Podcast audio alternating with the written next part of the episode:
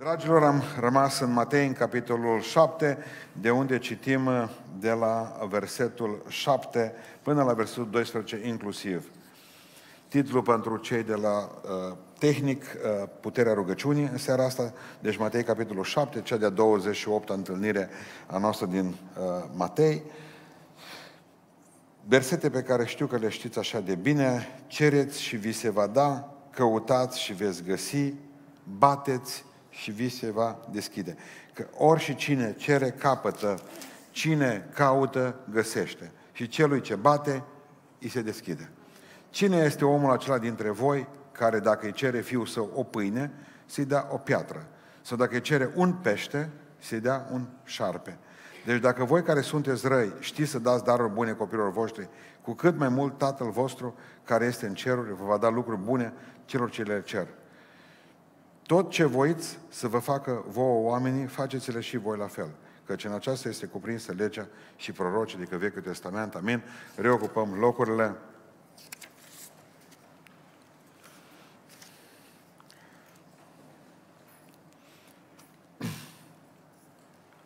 Observați un lucru, dragilor, foarte important. Niciodată în uh, Evanghelie ucenicii n-au zis vreodată Doamne, învață-ne să vindecăm bolnavi. Nu să găsiți nicăieri în Evanghelie că ucenicii au zis, Doamne, învață-ne să vorbim în alte limbi. Nicăieri ucenicii nu au zis, Doamne, învață-ne ca să facem minuni, sau, mai simplu, ca la orice baptist de treabă, Doamne, învață-ne ca să putem să învățăm bine și noi la rândul nostru pe alții, să fim mentori pentru alții. Singurul lucru care l-au cerut este acesta. Doamne, învață-ne să ne rugăm. Învață-ne să ne rugăm. De ce? Dumnezeu mișcă lumea aceasta prin rugăciunile noastre. Există rugăciuni pe care le-am cerut lui Dumnezeu, prin rugăciuni, lucruri pe care le-am cerut lui Dumnezeu prin rugăciuni și mi-a răspuns. Eu și ce fac? De exemplu, scriu așa, m-a rugat pentru asta. Da? Și dacă Dumnezeu a răspuns, zic da. La aia nu mi-a răspuns nu, mai vedem că trebuie să mai și aștept câteodată. Dar, de exemplu, problemele pe care le-am avut a fost faptul că am văzut în viață cam jumătate la jumate din rugăciuni și nu pot să spun că, bă, la alelalte n-am avut atâta credință cât la asta la care mi-a răspuns. Dar cam jumătate dintre rugăciunile pentru mine, ceea ce am cerut eu lui Dumnezeu, mi-a cam răspuns jumate. Și când am întrebat pe alții, o zbătă și scor bun. Am adevărul că nici nu m-am chinuit să cer tot, tot felul de lucruri în astea mărunte. Eu am cerut-o 3-4 Înțelegeți că nu, Doamne, dăm, ba, am cerut și bicicletă. Când mi-a furat-o, aveam o Ucraina, când mi-a furat-o, am simțit că se clatină pământul de sub mine. Singura mea avere era bicicletă. Și am dus-o până la etajul 4 la fratele Pantiș. La 4 să duci bicicleta să nu o furi. Aveam stăruință. Noi pentecostali în apartament la el, oricum am clătinat tot blocul. Când i-am dus de la stăruință, m-am dus în uscător unde mi-a băgat bicicleta până la etajul 4, cărată în spate. Nu mai era acolo. Ce rugăciuni fierbântate au fost în noaptea aia. Dă-mi o bicicletă. Două mi-a dat. Două. I-am cerut și lucruri mărunte. Două. Două mi-a dat până a doua zi seara. Două. De la oameni care niciunul dintre ei nu aflase dezastru meu, fratele Vișu, care habar n-avea, m-am întâlnit cu el pe drum. Zice, mă, nu-ți trebuie bicicletă. Mă, mă întreabă. Trebuie bicicletă, cum să nu... Bine. Ce se întâmplă cu rugăciunile alea la care nu ne ascultă Dumnezeu? Cum putem face ca rugăciunile noastre să fie mai puternice? Ne rugăm pentru un lucru, Dumnezeu a răspuns, da și amin, cum zic pocăiți. De ce alte rugăciuni rămân suspendate în aer, tot pentecostalii noștri zic numai până candelabre? De ce nu funcționează întotdeauna rugăciunea în viața noastră? Alții au zis problema de curent, voltaj, puterea. Despre asta vorbim în seara asta, puterea. Dar în același timp trebuie să avem și o învățătură clară, simplă pentru rugăciune. Și dacă o aplicăm și știm ce să facem și cum să facem, ca orice lucru în viață, nu? În momentul în care te pricepi la un lucru și prin repetiție ajungi ca să-ți faci lucrul acela, faci mult mai repede decât l-ai făcut la început, nu? Logic? L-ai făcut pentru prima dată. Înveți. Doamne, învață-ne să ne rugăm. Cine crede că rugăciunea este un dar de la Dumnezeu, nici vorba te trezești din toate, bă, ăsta are darul rugăciunii. Nici vorbă. Rugăciunea se învață. Nimeni nu se naște cu rugăciunea în el. De obicei, nu ne place ca să ne rugăm de alții să ne dea ceva, nici la Dumnezeu. Ne place să punem mâna. Ce am eu e meu, nu? Bun. Haideți să, să vedem câteva principii aici în capitolul ăsta. Versetele astea sunt incredibil de frumoase. Și haideți să mergem la versetul 7 încă o dată, te rog. Cereți și vi se va da, căutați și veți găsi, bateți și vi se va deschide. Primul lucru pe care trebuie să-l învățăm cu toți, lasă-l ce pe uh, uh, versetul ăsta, este că dacă nu primești în viață răspuns la rugăciune, rogă-te din nou. Versetul ăsta spune că să te mai rogi odată. Și încă o dată. Și încă o dată. Dacă mai țineți minte, v-am spus dățile trecute că s-a scris Biblia, Noul Testament, într-un dialect, un fel de uh, greacă care nu se mai vorbește astăzi. Coine. Deci o limbă greacă veche care nu se mai vorbește astăzi. Grecii nu mai vorbesc limba care s-a scris în Noul Testament. Dar aici există un imperativ, noi nu prea avem așa ceva la noi, un imperativ prezent continuu. Deci numai ei în greacă coine au. Și atunci, în momentul în care e imperativ, imperativă chestia asta, și un prezent continuu, după asta vine, cereți, am vă spun cum e în Biblie, da? Traducerea normală. Cereți și continuați să cereți. Căutați și continuați să căutați. Bateți și continuați să bateți. Face sens, deja. E diferit. Nu am prins uh, chestia asta gramaticală de la ei. Nu zice cereți, tic, și ai plecat. E, ți-am spus ce n-ai ținut minte. Nu, nu, nu. Cereți, nu mă duc de ce până când nu dai. Îți cer și mâine, și poi mâine, și răspoi mâine, și tot așa. Dragilor, de vă povestesc o chestie faină cu o mamă. Simți că e însărcinată, avea un copil, mă s-o temut și pe ăsta l-am dus greu. Și eu zis că te bărbat, că te soț, să-l punem și pe ăsta la treabă. Mă, mama o să nască un copil, să nască un frățior. Până naște mama, tu te rogi. Bine? Fiecare seară cu tată tu. Te rogi, te rogi, te rogi. Zi și făcut. Mă rog, mamă, zice. Nu a durat trei zile, că nu s-a mai rugat. S-a rugat o trei zile, ce câteva luni. Când s-a dus cu taică sau amândoi, mama o născut, emoționat, tata de mână, s-a uitat la geam să vadă ce dincolo. E, dincolo erau doi. Gemeni. Gemeni. Au, deci, gemeni. Dintr-o dată, l-a văzut pe taică s-o și era Zice, nu te bucuri, zice taică s tu nu te bucuri, zice că ai doi frățiori și că nu nu ești bucuros. Dar zice, tu, tată, nici tu nu ești bucuros că m-am oprit eu la timp cu rugăciunea? El a calculat că după trei zile de rugăciune deja era prea mult, mă. Asta îmi trebuia să împart averea la șase. Dumnezeu nu-i fericit când noi întrebăm rugăciunea. De fel. Nu ești bucuros. Nu ești bucuros ce Dumnezeu. Nu ești bucuros pentru că nu ascultați de Biblie. Cereți și continuați să cereți. Căutați și continuați să căutați. Bateți și continuați să bateți. Dacă n-ați împlinit Biblia, de ce ați fi bucuros? Problema noastră este că noi nu știm, de exemplu, cât să bată. Asta e problema fraților, nu că n-ar bate și surorilor. Bă, am bate. Dar cât? Cât să cer? Până când? De unde știu eu, de exemplu, că ce cer acum și cer până nu știu când și nu cumva stau la ușa greșită? Poate că, de fapt, nu-i bine cu ce am cerut. Și atunci să cer ceva greșit? Ei, aici e simplu. Primul lucru pe care trebuie să, să înțelegeți este că atunci când cererea e greșită, răspunsul e nu. Dar ce înseamnă un răspuns nu? Doamne, dă-mi o pe Maria. Facă să voia ta numai Maria, fia mea. Cam așa funcționează la români. Da? Doamne, dă-mi o pe Maria. Și Dumnezeu nu ți-o dat-o pe Maria. Că Dumnezeu o cunoștea pe Maria și Dumnezeu nu a vrut să te bată.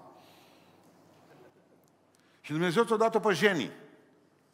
Și tu vii și spui acum, hai să întrebăm așa. Dacă Dumnezeu ți-a dat-o pe genii și nu pe Maria, că Dumnezeu știa pe Maria, și a făcut tot ce a putut Dumnezeu iubindu-te să te împedice ca să ai un mariaj nefericit. Și toată pe gene. Poți să zici răspuns negativ la rugăciune? Da sau nu? Păi dar nu ți-a dat pe Maria. Răspuns negativ la rugăciune? Totuși nu, aveți dreptate. Nu. Atunci când cererea e greșită, te confrunți cu ceea ce a spus Hristos. Nu știi ce cer. Nu știți ce cereți. O să fie atentă cu clansonatul unul și poate parca greșit, am imediat o să spunem. Atunci e versetul numai. Zice Pavel, am avut un țepuș. Alții spun că la ochi, în trup, în suflet. Alții spun că Ștefan a fost țepușul lui Pavel. Avem cel puțin 10 piste teologice pe care ne putea duce să vedem ce cu țepușul Pavel. De trei ori m-a rugat lui Dumnezeu să mi lea. Și răspunsul lui Dumnezeu a fost nu. Rămâi cu diabet, prietene. De ce? Dumnezeu v-am spus întotdeauna cunoaște sfârșitul filmului. Noi avem puțin știm despre actori, puțin știm despre regizor, știm puțin despre cadrul în care se desfășoară, Dumnezeu știe acolo cam toate. Și atunci Dumnezeu zice, bă, dar nu știi ce cer serios, nu-ți dau. Pentru că cererea, tati, te rog, dă-mi un cuțit, că vreau să mă joc cu el. Ăla care asomezi tu porci. Nu îl dai, nu îl dai. De ce? Are patru ani, cere baionetă. Mă, nu se poate așa ceva. Există cereri greșite de la bun început și în momentul în care cererea e greșită, dar de unde știi? Simți tu că e greșită. Ceva nu e în regulă nici cu tine. Adică în momentul în care ceva nu merge, nu funcționează, ai dubii. Când ai dubii, ești terminată. Înseamnă că gata, oprește-te cu cel respectiv. Oprește din asta pentru că deja o zis Dumnezeu nu. Când zice nu, răstit, problema noastră nu că atunci când Dumnezeu nu zice răstit un lucru. Nu! Și când ți se pare ție că vorbea și mă, să vedem, nu știu, mai așteptăm, care, ceva persuasiv așa. Când zice Dumnezeu nu, Dumnezeu nu vorbește decât tare, nu mai vorbește persuasiv. Și acest nu îl vei auzi. Dumnezeu zice nu cu glas tare în viața ta. Pur și simplu, dacă ești un pocăit, nu mai simți nevoia să te mai rogi pentru lucrul ăla. Nu te mai doare, nu te mai uh, l-ai uitat, ai trecut peste asta, pleci. Nu-i, nu-i.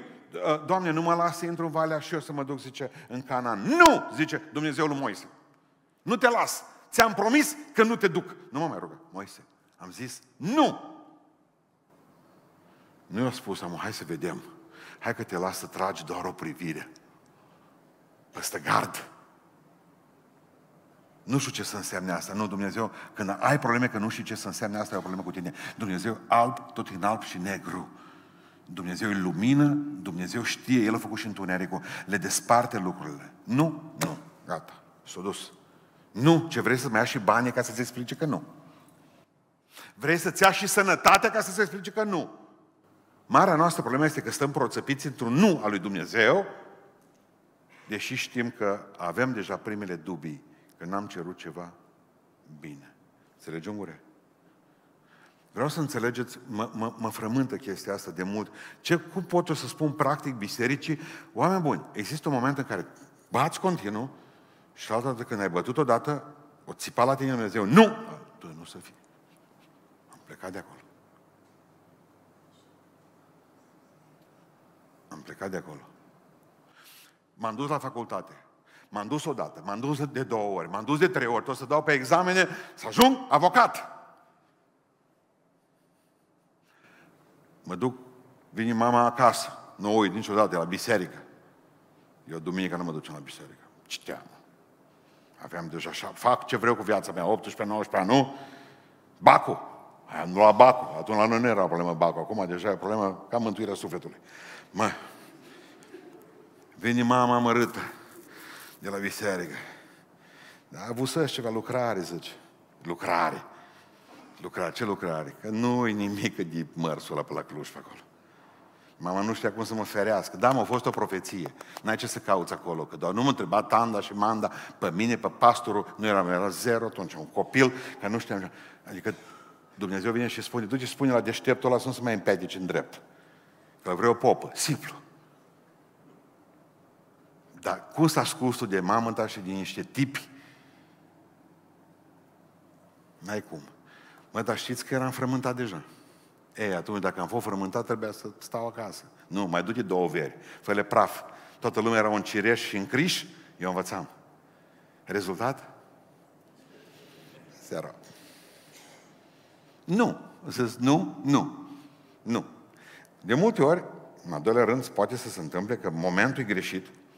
Există, există, deci, nu uitați un lucru. Când cererea e greșită, răspunsul e nu. Când momentul e greșit, că s-ar putea să fie momentul greșit, Dumnezeu nu zice nu, ci zice uh, încet. încet! Vă mai aduceți aminte de Maria, Marta și Lazar? Mă, moare Lazar. Am ea să vii. Acum, în clipa asta. Noi am dorit foarte acum să se întâmple lucrul ăsta. Ce Dumnezeu mai crește puțin acum. Nu e momentul potrivit. Nu e momentul potrivit. Adică noi vrem ca totul să se întâmple chiar acum. În clipa aceasta. Și ce Domnul, eu orice lucru fac frumos la vremea mea, nu a ta. Și atunci ce facem aici? Vă întreb, batem în continuare? Da. Aici să ciocănește tot timpul, pentru că nu știm când e momentul ăla acum. Bine ar fi să știm, dar n-am, eu n-am prins deocamdată momentul ăla să știu. Uite-te că atunci am tot bătut. O să fie ziua. Bă, au trecut ani, bat de 10 ani, 20, bătrânit, făcut și 105 kg, 10. Bați în continuare. Bați. Pentru că ceasul lui și ceasul nostru, calendarul lui și calendarul nostru diferit. Deci, când cererea e greșită, răspunsul e nu. Punct. Doi. Când momentul e greșit, răspunsul e încet. Încet, încet. E, dar s-ar putea să fie că nu ești pregătit tu pentru răspuns. Atunci zice Domnul, crește.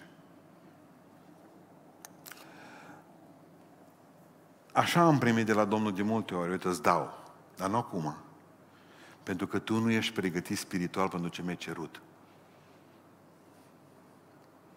Am vrut biserică nouă în 1993 în Beiuș, 94, 95. Toți colegii mei de la facultate, care terminaseră facultatea 96, când s-au dus, s-au dus la biserici noi, construite.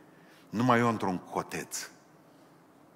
Coteț uh, muruit pe jos, Liviu crescut acolo, și Dumnezeu a zis, nu, nu, nu, nu, nu, Doamne, dăm și mie o clădire nouă. Ce faci eu, că nu te duci capul. Crește. Dă-mi o clădire mare. Nu, nu, nu, zice, investește în oameni. Oamenii mai târziu vor crește clădirea asta. Stai că toate la vremea lor. La vremea lor.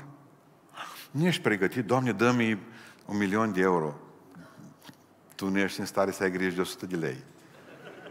De ce Dumnezeu să-ți dea El ție un milion de euro să-i faci praf? Crezi că banii sunt așa pe toate drumurile?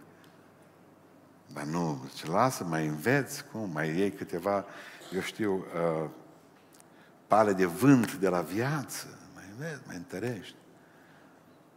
Tot așa zice și Dumnezeu, exact cum ar veni copilul tău să-l vezi la șase ani să spună, mamă, sunt îngrijorat, da, de îngrijorat cu privire la facultate. Păi că mai crește, lasă șase ani, doi n-ai mers la școală. Nu este sau... Exact cum ar zice copilul tău, nu că n-ar putea, că pot să zică oricând, la 14 ani, vreau să mă căsătoresc. Îl poți logodi rapid cu o bâtă, dacă ești atent, înțelegi? Atunci, în momentul ăla, zici, și să logodește robul și să cunună cu, acea, cu acest... Bun. Acum să vă spun încheierea acestui lucru și mergem la punctul 2. Când, cere, când cererea e bună, când cererea e bună, când momentul e bun, când ești pregătit pentru a primi răspunsul bun la rugăciune, răspunsul întotdeauna e da. Deci când A, B și C, deci cerere bună, moment bun, creștere spirituală ta, Dumnezeu ți le dă. Asta e primul lucru care îl învățăm din versetul cere și vi se va da, căutați și veți găsi, bate veți Doi, rugăciunea constă, al doilea punct al predicii mele, rugăciunea constă în îmbunătățirea relației tale cu Dumnezeu, nu doar în primirea unui răspuns. Dumnezeu vrea ca tu să petrești timp cu El. Nu să stai toată ziua ca cercetorul. Că dacă scrie pe orice stâlp în Oradea, spuneți nu cercetoriei. De ce s-ar simți Dumnezeu mai fericit să te vadă tot timpul așa? Ca robi ne uităm la mâna ta, ce David, n-ați căutat și fața aia, după aia s-o pocăit. Fața ta, Doamne, o caut. Ca robii, tot ziua aici. Ți-ar place să ai un copil care să spună, dăm 5 lei. Să dai banul și să fugă. Mă, mă, măcar sărută-mă de 5 lei, mă. Nu? Hai să mai povestim. Nu, el nu are nevoie de tine, el are nevoie de banii tăi. El vrea să plece cu banii tăi. El vrea să-și cumpere ceva. El vrea ca de fapt să petreacă timp cu colegii lui pe banii tăi. El nu vrea să petreacă timp cu tine. Dumnezeu ar fi mai fericit? Este mai fericit? Nu. Atunci mergem la versetul care de fapt ne spune cei de căci ori și cine cere capătă, cine caută găsește și celui ce bate se deschide. Cine este omul acela dintre voi care dacă îi cere fiul să o pâine, să-i dea o piatră, sau dacă îi cere un pește, să-i dea un șarpe. Deci dacă voi care sunteți răi, a, o, să ne înțelegem, Hristos nici nu-i trece prin cap să spună că toți stați răi. Nu. Voi care sunteți răi, voi ca tat, voi ca tați, da? noi ca tați, ca părinți, suntem răi. El ne compară cu Tata din ceruri. El e bun. Noi suntem răi, amin? Toți, tață de aici, da? Așa este. Numai Dumnezeu, Tatăl nostru e bun. Dacă voi care sunteți răi, voi, toți stați de aici, nu înseamnă că toți suntem răi și ăla care își bea alocația copilului și ăla care are grijă de el și îl crește frumos. Nu, există diferențe. Dar în relația cu Dumnezeu toți suntem răi. Toți tații de aici suntem. Dacă voi care sunteți răi, știți să dați daruri bune copilor voștri și lucruri bune. Cu cât mai mult, Tatăl vostru, care este în ceruri, vă va da lucruri bune celor ce le cer. Tatăl vostru. De ce să apasă pe cuvântul Tatăl? Vorbim de dialog aici. Pastore, vreau să vin la dumneavoastră la biserică. Nu puteți să-mi dați o carte de rugăciune, că vreau să învăț să mă rog. Dumnezeu nu vrea să ai o carte de rugăciune. Pentru că dacă vii și spui la taică tu din dicționar niște cuvinte, să vorbești cu el în neologisme, nu-i fericit. El e tată Dumnezeu. Noi suntem fii. Vrea să vorbim exact ca un tată cu pruncul. Și un prunc cu tata. Ați înțeles ideea? N-are nevoie de rugăciuni învățate de nu știu mai pe unde. Că nu ești tu. A fost un alt fiu care s-a rugat rugăciunea aia. Tatăl nostru are mulți fii și El vrea ca fiecare fiu să fie El, nu o clonă nereușită a unui alt fiu. Face sens? Ziceți, da sau nu? Dacă asta îi spui la tatăl tău, când te-ai lovit la genunchi și ai plâns și te-ai dus la taică tău și ai spus plângând că ea ce ia. Și nici nu mă duc să la mama, că mă bate de... face praf și celălalt genunchi. Deci, nu. Deci ai spus ce ai avut pe inimă. Ia, ghița m-a împins. Mai bine îl băteam eu ieri. Nu. Îi să explici la taică tău. Până ce probleme ai trecut. Asta vrea Dumnezeu. Uite, Doamne, am, o, am un necaz. Am o frică. Mă, tu nu știi că tu ești Duh. Dar uite-te, am ce o gâlmă, cum se zice la noi în Beiuș. Am tare mi-ar place să fie o pungă de grăsime, ci și nu altceva. Îi spui, îți temerile tale. Nu știu ce să mă fac cu pruncul ăsta, că are tot un în buzunar, domnule. Am găsit când ne-am întors buzunar. Îi spui la tata. Ea nu vii acolo cu carte de rugăciuni. Rugăciuni pentru când ți-a prins copilul că fumează în budă. Nu există așa ceva. Crede-mă. Nu există. Îi spui ce te pasă. Am un necaz. Ce mai frumoasă discuție între un tată și un fiu. Hai mai să vedem, spune ce te doare. Că noi ne, pe noi ne doare că ei nu au încredere în noi, corect? Corect. Nu avem dialog cu ei, că zice că petrecem, eu zice, eu cu nevastă mea, eu zice, stăm acasă câte patru ceasuri. Da, da, tu așa contorizezi, că ai stat cu nevasta patru ceasuri. Dar în patru ceasuri ca un bovin, n-ai vorbit nimic. Ai stat pe telecomandă. Uh. Să-ți fac ceva în goare. Uh. Ai mâncat la serviciu. Uh.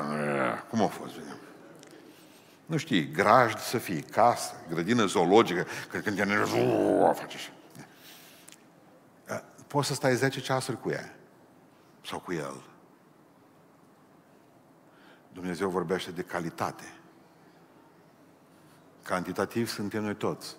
Facem, dregem, lucrăm. Calitatea unui lucru. Esența.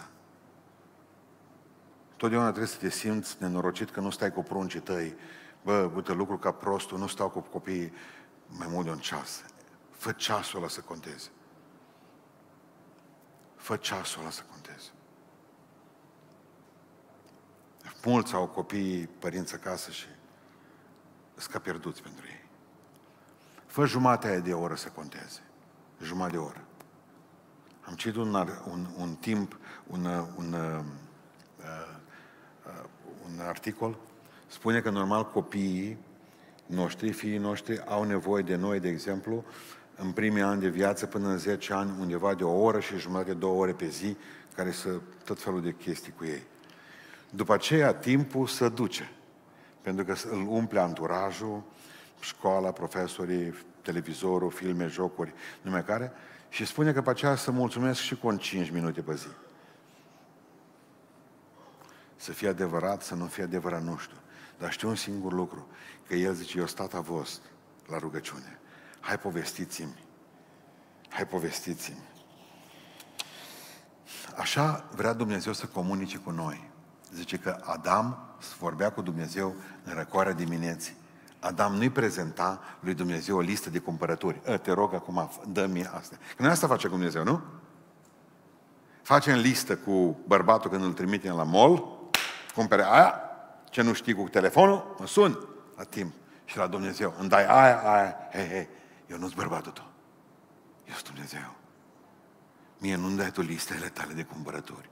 Uite, Doamne, aș vrea și asta, și asta, și asta, și asta, și asta. Hei, nu mă tratați așa, zice Domnul. Nu mă tratați așa.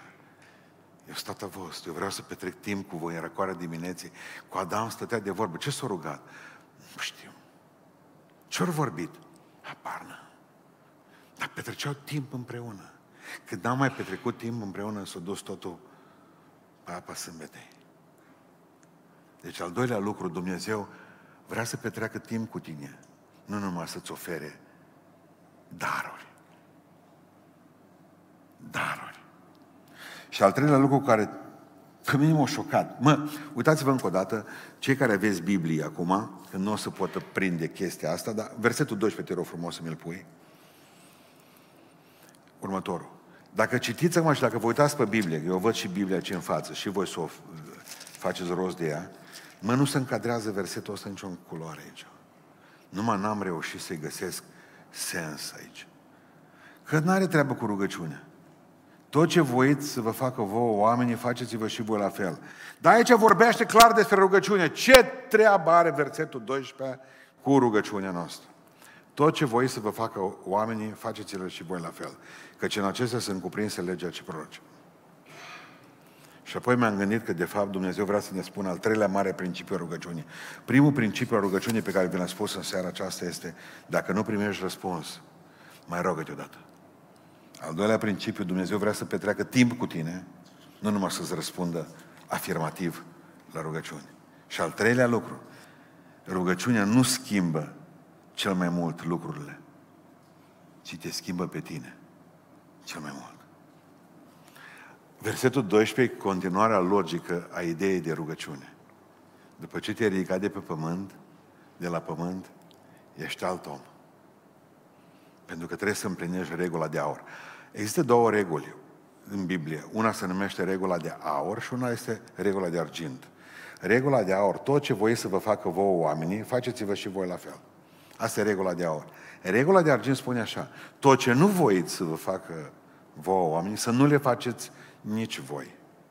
Dar băgați de seamă diferențele între ele. Ziceți, hai. Ziceți, care e diferența între regula de aur și de ce una de aur și una de argint? Prima, tot ce voi să vă facă, faceți-le și din coaci tot ce nu voi să vă facă cineva vouă, să nu faceți nici voi. Care e diferența? Una e pasivă. Regula din... Uh, mă uit la voi, la ochii voștri deja, să văd așa, caltaboși plecând, mergând. E simplu. Cea de-a doua regulă de argint, bă, nu mă lovești tu, nu te lovăți nicio, dar nu face nimic bun. E un non-combat generalizat. Pricepe. Asta nu produce nimic. Chestia de regula de, de argint, asta alta. Tot ce nu voi să vă facă voi oameni, să nu le faceți nici voi lor. Nu. Asta la alte activă. Pentru că atunci când te-ai rugat, după ce te rogi, gândești altfel. Gândești versetul 12. Ești alt om. Rugăciunea nu schimbă lucrurile. Doamne, dă-mi o pămărie. Bă, te schimbă tine. Parcă n-am nicio legătură una cu alta. Doamne, dă sănătate. Te schimbă tine. Acceptă lucrul ăsta. Doamne, dă bani. Lasă că ești bine așa cu pensia asta. Dumnezeu vrea să te schimbe pe tine. În primul rând, nu lucrurile din jurul tău. Care te enervează, care te dor, care te omoară, care te frământă, divorț, probleme, copii, frică, îngrijorări. Trebuie să înțelegeți ceva despre regula asta. Am auzit, păi, zice, asta e condiția mântuirii. Nu mă, fraților. Asta nu este condiția mântuirii. Nicăieri în Biblie. Dacă tot ce voi să vă facă oamenii să le faceți și vă, nicăieri nu scrie că ar fi condiție mântuitoare. Nu este condiție mântuitoare. Ci un standard la judecată. Nu este condiție mântuitoare. Versetul 12 nu e condiție mântuitoare. Ăsta va fi standardul nostru la judecata de apoi.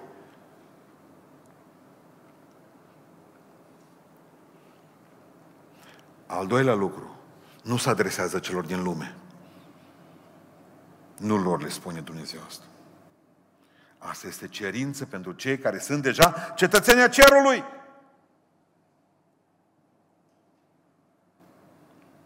Și al treilea lucru, niciodată nu o să puteți face chestia asta, versetul 12, de la voi, numai cu ajutorul Duhului Sfânt. Asta nu poate face decât cineva locuit de Duhul Sfânt. Cum vine regula asta? Bă, mi-ar place să fiu iertat. Deci înseamnă că dau iertare. Dar poate că el altul nu te ierta pe tine. Dar ți-ar place să fii iertat? Da? Iertată? Da? Nu, atunci dă iertare. Asta nu înseamnă că tu primești ceva aici, în schimb, compensație, nici vorbă. S-ar putea să nu primești nimic. De schimbat. Ți-ar place ca cineva să arunce bârfe pe tine? Nu, atunci nu bârfi. Ți-ar place ca cineva să-și bată joc de familie? Nu-ți bate joc? Bă, alo. Numai Duhul Dumnezeu poate să facă lucrul ăsta. Că prima dată gândul nostru este răzbunarea. Primul gând este... Pentru că versetul ăsta, asta nu spune tratați oamenii cum v-au tratat ei. Cea mai mare prostie asta n-are de a face cu asta. Să nu cumva să tratați oamenii așa cum v-au tratat ei. Că aici, în biserica asta, suntem aproape toți tratați rău de cel puțin o persoană. Să nu vă lase Dumnezeu ca voi să tratați oamenii pe cum a fost tratați. Că asta știu și neamurile. Asta știu și ei răi. Voi trebuie să tratați oamenii dumnezeiești. Mi-a greșit, îl iert. M-a furat, nu e o problemă. E ca fratele Marcu Baptistul. Mă duc, zice, povestea în tot. Predică din ale pe magnetofon. Vorbea tot așa, merge vorbie jos. Aici am pățit, mă, fraților, zice. Și azuram la rugăciune. Parcă mă duse acasă, mă, dar pe ce să audi, mă, dar nu intra porcul în pemniță. Tot ce să auzi acolo. Unul încărca, zice, un sac de crompi, cartofi, mă, să furi. Nu știu că se întoarce așa de vreme. Nu, când îl văzui, el și de vrea să o pinchească, să pui în spate, nu putea. Îl ajuta eu, mă. Pe întuneric, așa rămasă cu sacul. Când a văzut cine l-a ajutat să ridice sacul. Mă, du-te cu el cât acasă. Du-te că tu ai trei prunci. Cred că înțelegeți. Nu cum vă tratat oamenii pe voi. Regula asta de aur nu spune asta. Nu fă altor... Ah, mai este ceva, asta are de face cu Oradea. Știți cum o înțeleg mulți regula asta? Zice, fă altora înainte de a-ți face ei.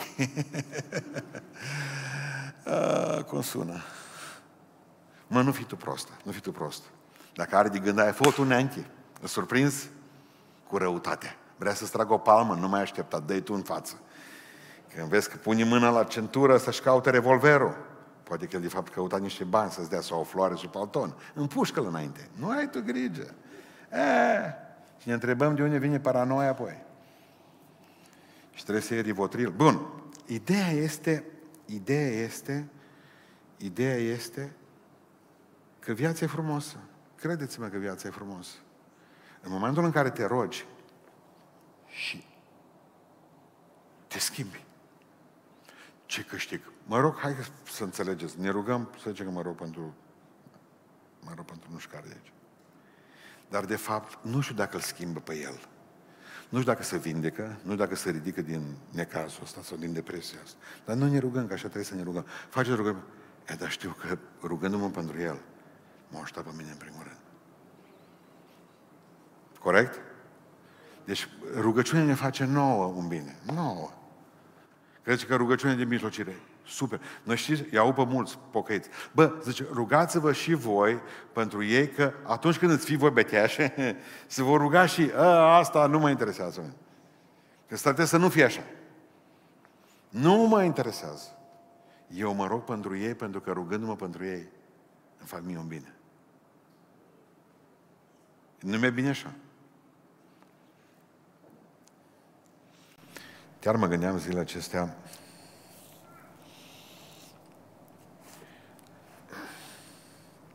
nu nicio legătură, dar absolut niciuna. Și ce înseamnă versetul 12 pentru mine? Uh,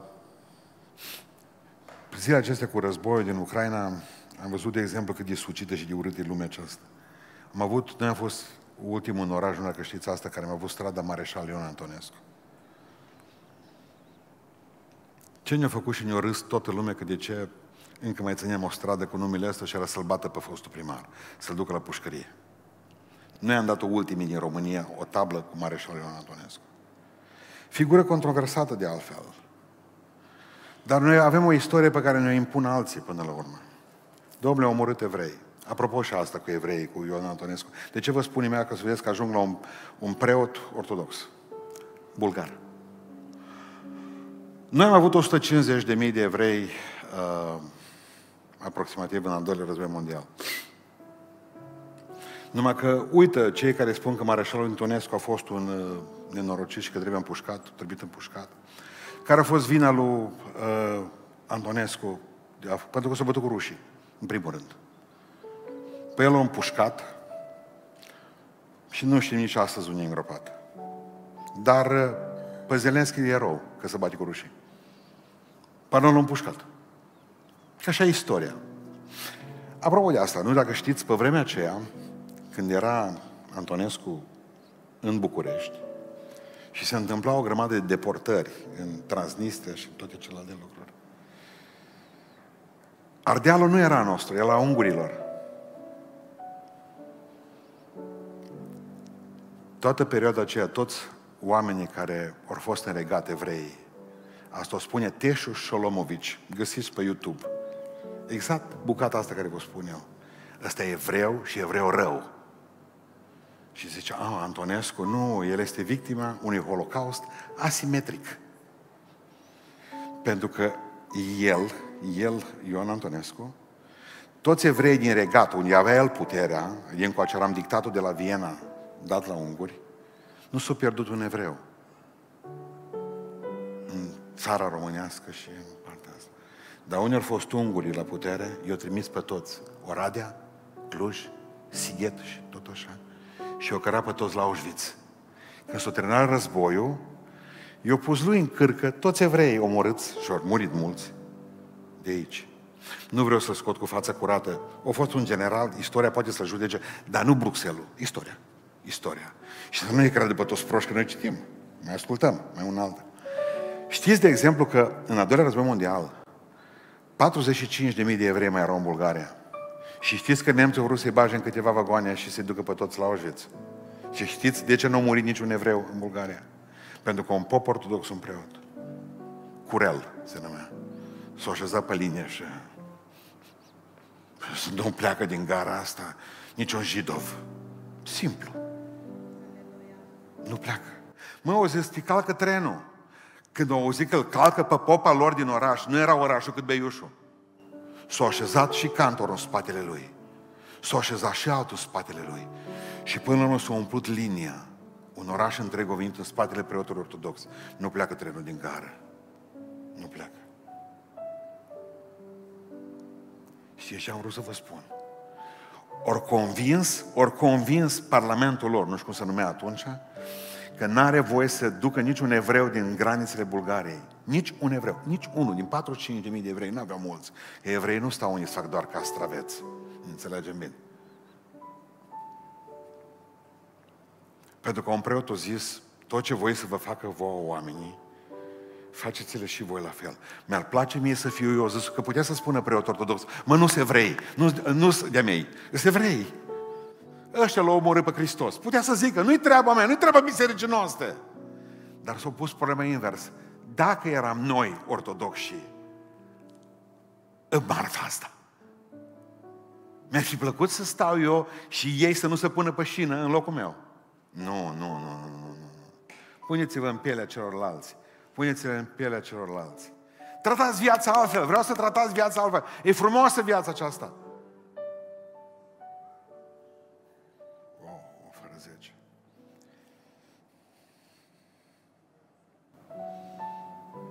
Pastor, nu pot să nu vă spun asta. Ce înseamnă regula de aur?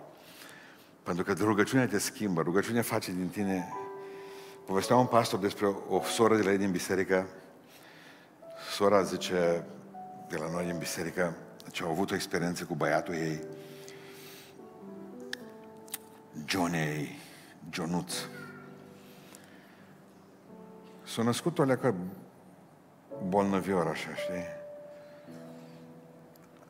Toți copiii aveau puțin retard. Alții zice că e retard mai mult decât mai puțin. Cert este că de groază lor ținut, femeia era influentă, era în politică băgată și o băga copilul la o școală normală, deși nu se prea califica să fie la școala normală. Râdeau copiii de ele, o spart ochelarii, știți, tot ce se întâmplă cu chestia asta. El tot singur acasă venea amărât, fără niciun fel de bucurie. Mami, și-a adus aminte de o chestie, zice, am auzit eu.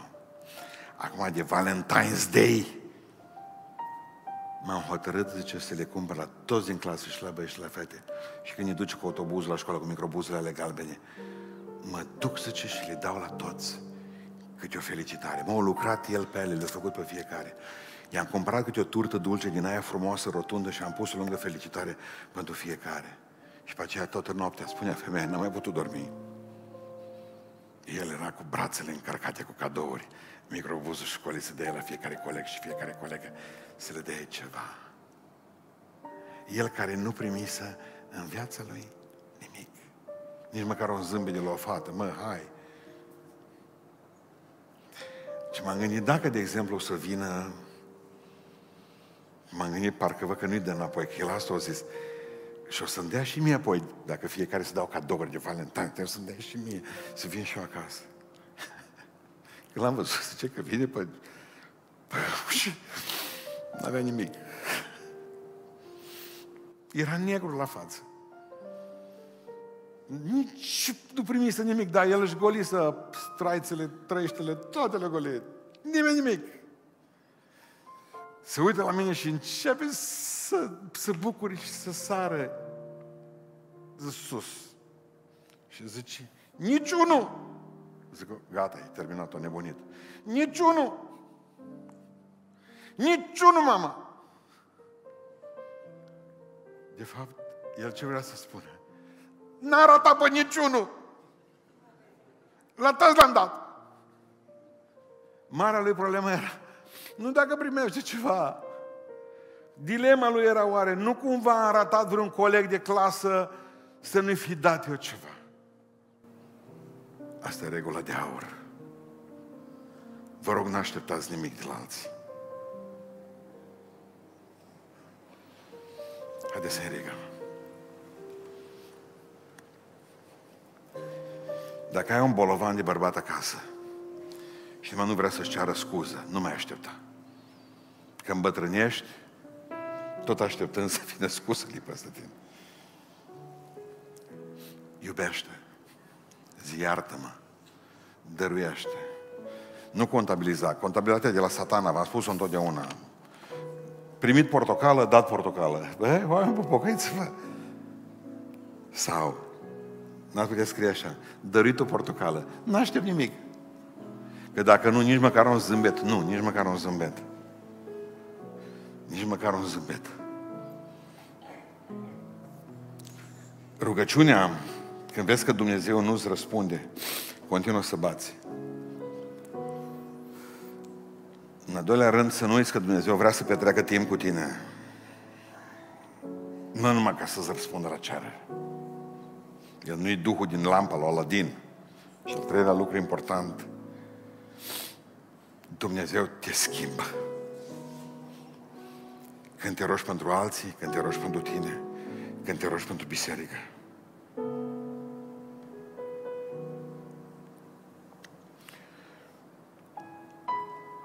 Când am avut necazuri cu prunci, că mai avem necazuri cu prunci, și continuăm să le avem tot timpul,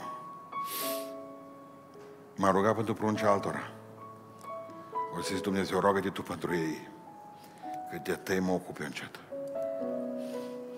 Dacă tu îți faci o prioritate în a te băga pe tine în centru și numai în jurul tău să se învârtă toate, nu vei avea multe bucurii.